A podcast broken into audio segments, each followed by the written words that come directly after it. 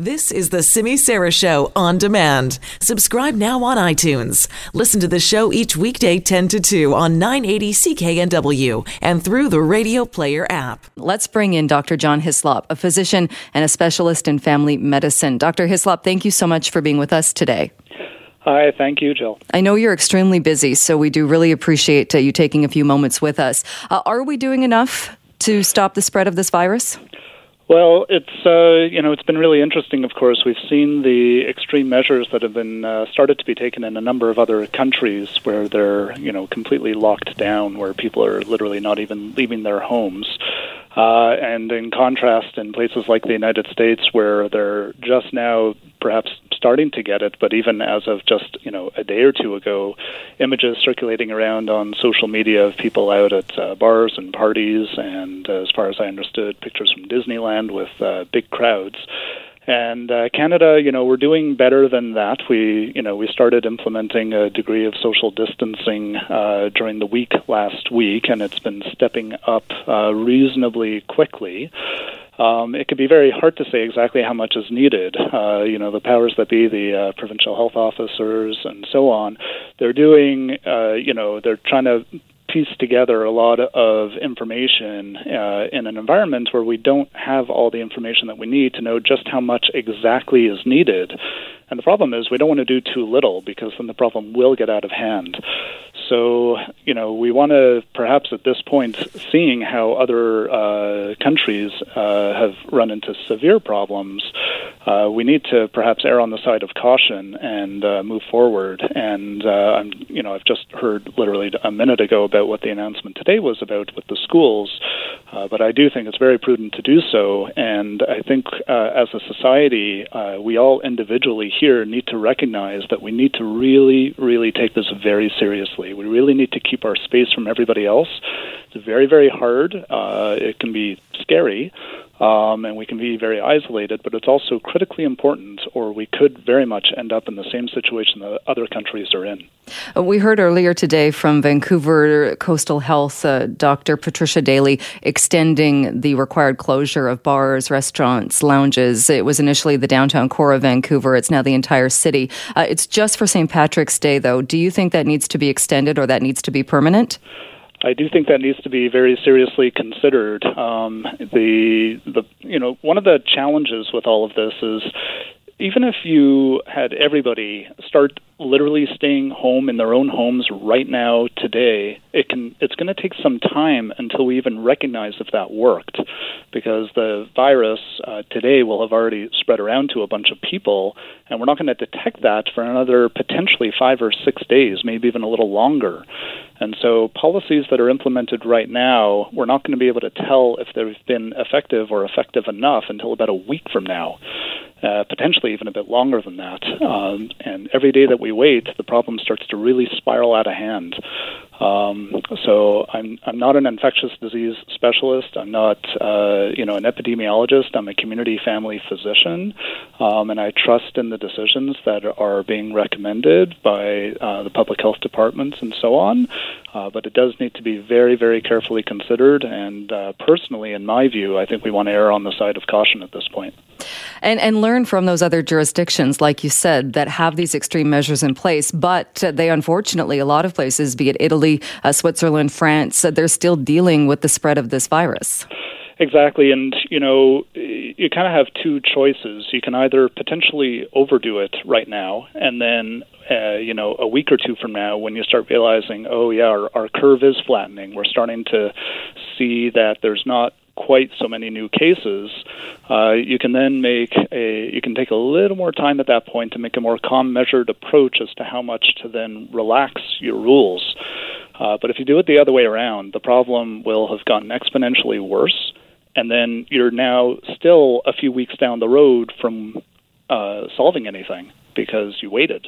I'd rather, at this point, personally, I'd rather uh, take very, very aggressive measures and just get this problem tackled now. Uh, otherwise, we're just extending the duration with which we'll have to deal with this, and simultaneously massive increasing our costs and burden on the healthcare system. This, uh, you know, there are a lot of people ending up in I C Us around the world. We don't have a huge amount of capacity, and there's not a, there's not really much margin for error here. Absolutely. I should mention, too, uh, the phone lines are open if people do have a question for you or wanted to call in uh, with a question for you. I did get an email uh, question from a listener wanting to know about the renewals of prescriptions. And I know the announcement was made that people can now do that without going to their doctor's office. But just maybe can you remind people, so if they have a prescription right now, uh, say one of your patients, they don't physically have to come and see you before going to get it refilled? So there's a few options there now, and I very much applaud the steps that the Minister of Health put forward yesterday to facilitate uh, patient uh, care, in particular in the community. Made a number of changes, one of which was uh, very liberating for family physicians to enable us to provide care more easily. Uh, we, uh, we've always been able to do video consults, and I've been doing that for quite some time. Uh, you know, I've stepped that up dramatically, so, you know, kind of doing that like five days a week now. Made it further, uh, uh, added another important step, which was to make it possible for us to simply communicate by phone with our patients uh, and be compensated in the usual manner that we would be for an office visit. Uh, this is a very big deal, so anybody who's not quite so technologically inclined can just carry on with that anyway. So you can reach your family physician. They're being very, very flexible and accommodating for any uh, regulations we previously had. You know, often it's hard for us to do refills by phone. Uh, That's not an issue anymore. I think it is a good idea, if possible, to communicate with your family physician about prescriptions. It's important for them to continue to monitor what's going on, and uh, they can communicate with you by phone now as well.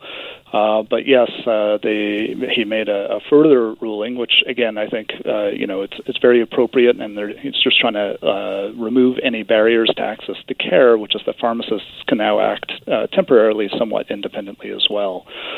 And, uh, you know, as a community, we're all trying to do everything we can. I held a webinar last night for over one hundred family physicians, trying to uh, quickly teach them how to implement virtual care in their practices, uh, like, right away. Is it something, too, that, that you think we should be doing anyway, whether we're talking about a flu season, a, a, a season where we have highly contagious viruses out there?